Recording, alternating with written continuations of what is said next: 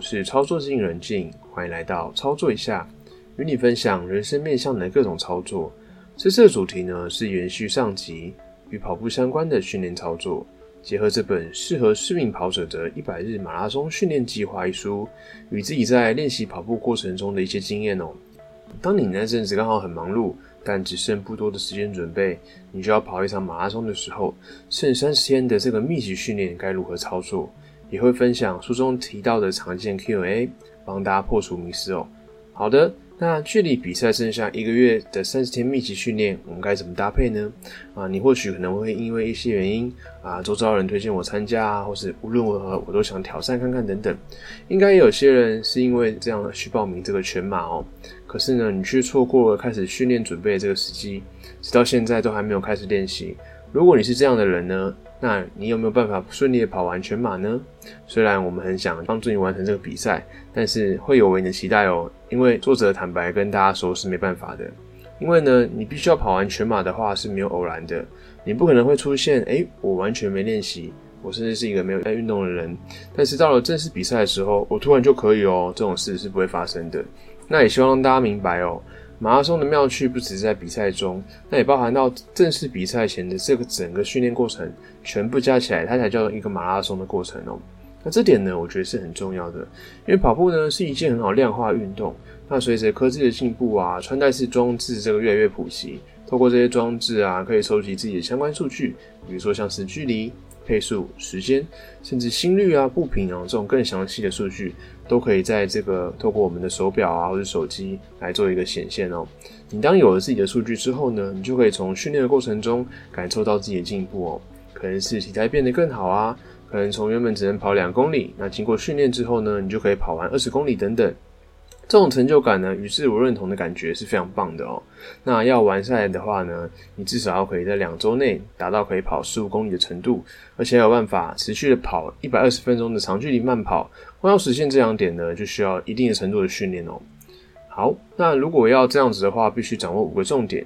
第一个呢是注意你的姿势，好好的进行这个走路训练，然后再开始跑起来。然后至少呢要在两周内达成这个可以跑十五公里的程度。那并且呢，一定要执行这个一百二十分钟、两个小时的长距离跑步训练哦。赶时间的密集训练是很容易受伤的，那这点也必须要额外的小心。那不要因为你很急的想要训练好，然后就让你这个训练过程中受伤了。那后面的准备啊，或是说正式的上场跑步，也没办法好好的去挑战它。所以呢，我们还要就是好好的适应这个肌肉酸痛，持续的练习，那避免肌力下滑后。那接下来就开始进行我们这个四到三周前的赛前倒数哦。那这周呢，算是让身体呢进入这个密集训练导入期哦。每天呢至少都要安排三十到六十分钟的快走，那并且呢每周穿插三次的这个三十分钟的慢跑练习。那虽然是从步行开始哦，也希望大家在倒数三周的时候可以达到持续跑六十分钟的这个水准。接下来是赛前呢，三周到两周之前呢，你可以依照自己的身体状况呢，适度安排两天休息，让身体稍微恢复一下。那接着呢，训练目标尽量可以让自己跑九十分钟为主。接下来是啊，剩下两周到一周前哦，那这周呢，一边增强体力，一边做配合这个比赛的调整。那目标呢，要能在周末完成这个一百二十个分钟的这个长距离慢跑。那接下来是，当你剩比赛剩下七天的时候。这周你可以安排两天的休养，让身体稍微再恢复一下。接着呢，让自己适度的训练，让身体保持这个状态。然后前一天慢慢长时间活动身体，可以安排个九十天的慢跑，先要让自己的身体呢适应这个赛事期的感觉。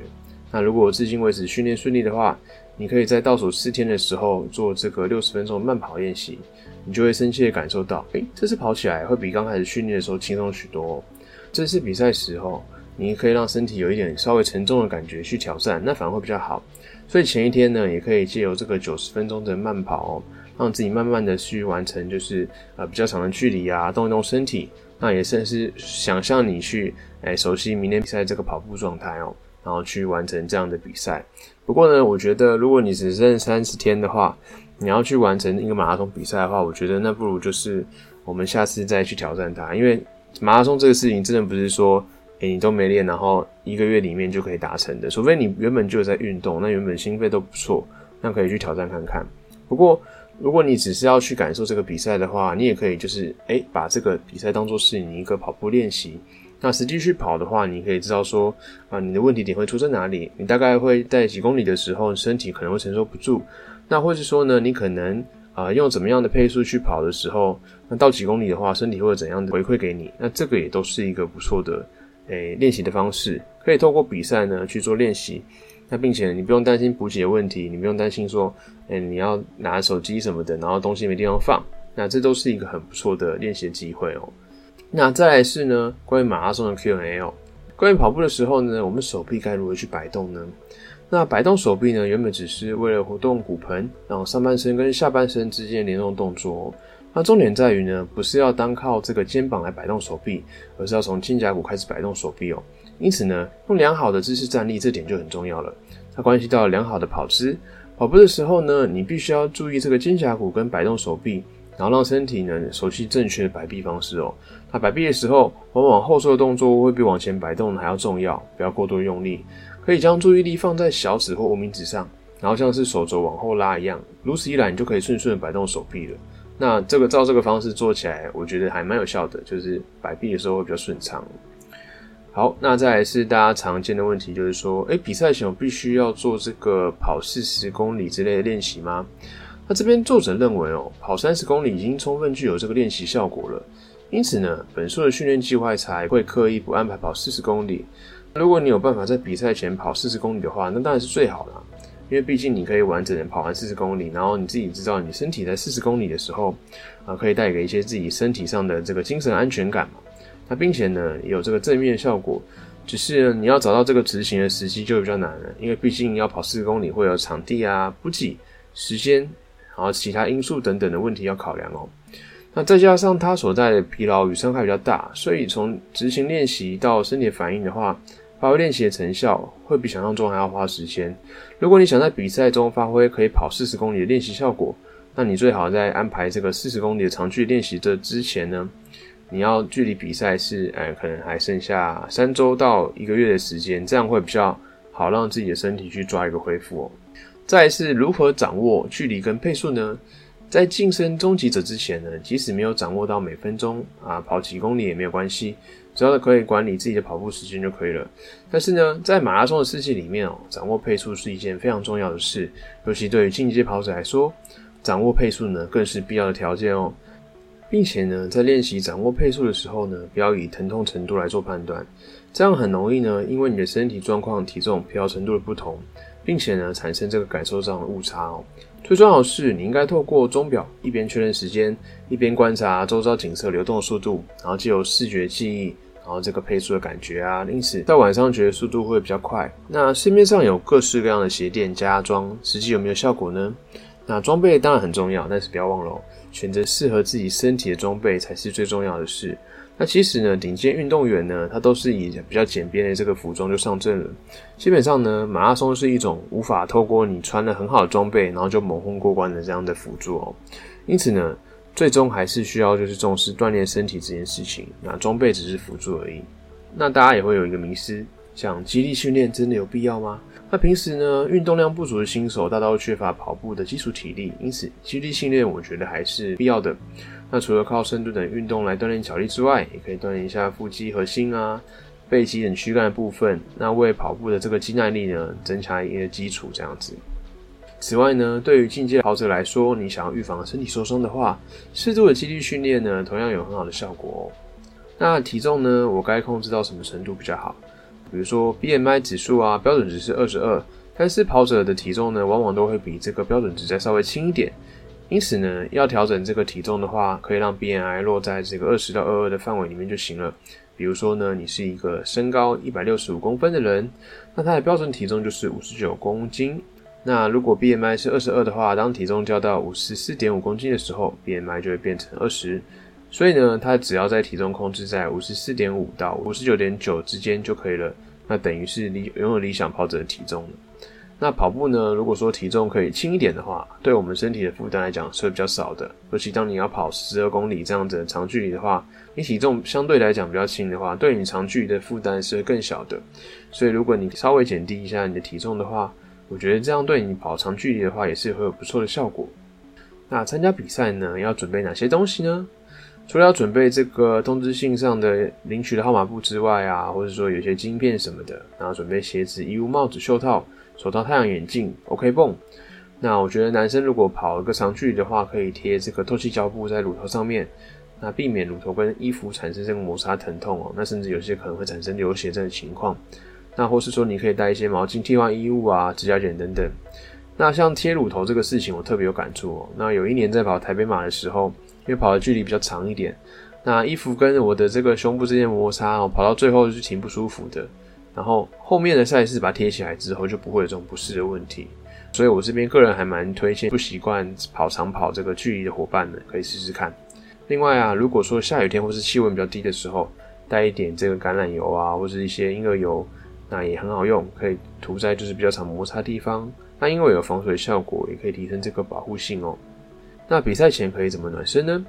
暖身可以预防受伤，让身体发挥出最佳表现，因此非常重要。第一步呢，就是确实的就是暖身与这个身体的肌肉，除了身体关节与肌肉的话呢，保险期间可以在啊搭配一些步行啊，或是一些比较短距离的这个慢慢的跑，让身体热开。接下来呢，如果要比赛的话，该用什么样的心情去挑战比赛呢？首先呢，开跑前你要把这个你兴奋的这个情境把它压下来，让自己保持冷静的沉着。那这一点非常重要哦。等到开跑后，再以起承转合这样子策略去完成比赛就可以了。那起就是此时最重要的是配速不要太快哦。开跑之后呢，身边有跑者往往会兴奋往前冲。如果你自己不断的被其他跑者超越，那也不要觉得迷惑哦。把精力放在控制自己的配速上面。等到你跑了十 K 之后，你身体这个比赛节奏逐渐适应了，接下来就是沉了。此时呢，正是对自己跑步节奏变好、正要进入状态的时候。虽然会不自觉的想要提升速度，但是还是要忍住哦。因为只要现在忍耐呢，维持原本的速度，等到接近终点的时候呢，你毕竟可以展现出很好的耐力展现。那转则是在二十五 K 之后，即便呢前面有好好的忍耐，一路维持缓慢的配速。到这里应该也开始觉得有点累了哦。虽然说这是需要努力的时刻，但是不要努力过头。最后就是和了，抵达终点前呢，是一连串辛苦的过程，但还是要忍耐。接着你跑下去，请不要用走的哦，或是让速度下滑。一旦来到最后的一公里哦，任谁呢再痛苦也都得跑下去，因为再过不久就可以从忍耐中解脱喽，你就可以完赛了。前方终点等待自己可能是你的队友，或者说期待中的自己可以去完赛，然后挑战自己完成。所以呢，拿出最后力量往终点前进吧。那许多跑跑者呢，很常犯的错误就是配速过快哦。那前半段都觉得自己身轻如燕，跑得飞快，然后但后半段那个速度掉下来了，甚至是越接近终点的时候呢，然后越容易发生这个配速下滑的情况。因此，过了三十公里之后呢，比赛会变得非常痛苦。因为呢，理想配速的分配呢，是从前半段开始慢慢提高配速，到了后半段的时候呢，即使配速稍有下滑，也不要靠一来缩小这个下滑幅度。假如呢一直用相同配速在跑，到后半段会累积太多疲劳哦，所以主观上呢会觉得后半段努力变成程度会比较大。可是呢，最重要的是前半段要让自己觉得不要太努力，那后半段要保有余力。即使打破世界纪录的配速，那到最后阶段也会有稍微下滑现象，但是呢。你只要开始的时候可以忍耐一下，不要让配速提升太多。那么到了尾声的时候呢，你就可以就是坚持跑下去。比赛初期的忍耐呢，才是马拉松过程中最大的重点。补充水分要注意什么呢？那最好的是每个水站都取水哦。因为呢，如果是三 K 都设有一个水站的话，那你只要跳过一站，可能变成六 K 才喝一次水。那若是五 K 有一站，那么跳过一站可能就是十 K 才可以补充水分。那这样子呢，对后面的这个补给是一个蛮大的伤害哦。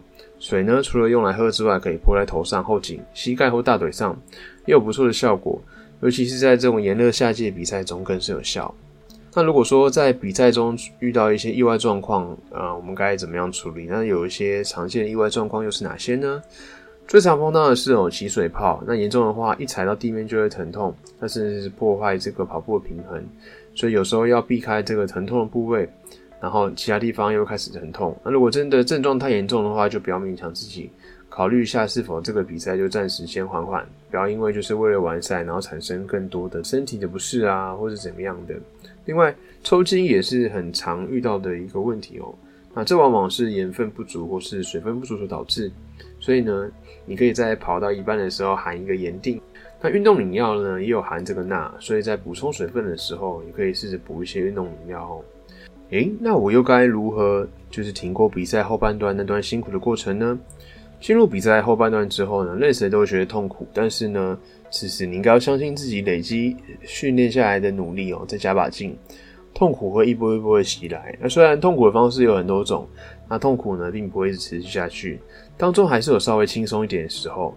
因此呢，你可以去想象，哎，轻松的时刻就要来了。后面呢，努力熬过痛苦的剩下的时间，就像刚刚说的，马拉松呢是很容易受到心理层面的影响，所以呢，跑者必须有坚定的意志力哦。那有时候呢，呃，跟着那些超过自己的跑者往前跑，就能够忘却痛苦，但是不考量一下剩下距离跟那个跑者的配速的话，也很容易啊产生这个配速过快的情况啊，那并且增加更多的疲劳在你的身体上，所以这也是很需要考量的。某一位跑者呢，都是透过一些契机而开始跑步的，养成跑步的习惯后，总有一天也可以品尝到马拉松这个喜悦哦。在那之后呢，的目标就是刷新自己的记录啦。训练刷新自己的记录是必要的条件。不过呢，当许多人遇到这些阻碍或知识的经验，那根本不晓得要该怎么做。那尤其是市民跑者，特别又很容易发生这样的情况。所以呢，我个人是喜欢就是诶，实物与这个阅读并进。在看书阅读的过程中做学习，并且可以实际用在我跑步训练中的这样的一个情况，去让自己进步。最后来帮大家做个新的总结哦。那我为什么会开始再继续跑步呢？是因为啊，很简单，就是因为同事邀约。那加上之前我们在开始复跑的时候，那时候好像三月多，那疫情比较虚缓一点，那跑步的时候可以不用戴口罩，然后所以就结束跑步。那并且把跑步呢加入自己的训练计划中。那虽然是之前比较少在跑步，不过还是啊持续有在做这个重量训练，那偶尔做一些有氧啊，并且呢为了避免像以前一样没有系统的去练习跑步，这次也特别找了一些跑步的相关书籍，那稍微涉略一下，不是热门跑者自传，然后就是距离自己还很遥远这种进阶的训练方式。那刚好找到这本适合市民跑者的书籍，可以循序渐进的呢，依照自己不同目标，提供相对应的训练方式，并且有附上这个一百天开始的每周训练计划。所以呢，就选了这本书开始阅读哦。然后想说，哎，整理这个笔记给大家分享一下。那大家对自己的训练菜单呢，也可以就是稍微的安排去做微调。那并且呢，也可以方便在之后自己复习的时候呢，也可以快速找到说我剩下几天的时候可以做什么样的事情去做训练哦。好。那马拉松呢，蕴含什么样无比的魅力呢？很明显呢，大家都是自愿站在起跑线上面的，享受这个抵达终点这个成就感哦。虽然我们可以很难用一句话来形容这种成就感，但是它是一种让人舒爽、人生中不可或缺的这种心情之一哦。在马拉松的世界里，你只要能够参加赛事、跑完全程，就能获得成就感。过程呢，虽然是很辛苦的。可是你跑完全程的时候呢，不管是谁，在何种情况下，即使抵达终点的时间会比较差一点，终究可以完赛，然后获得这个成就感嘛。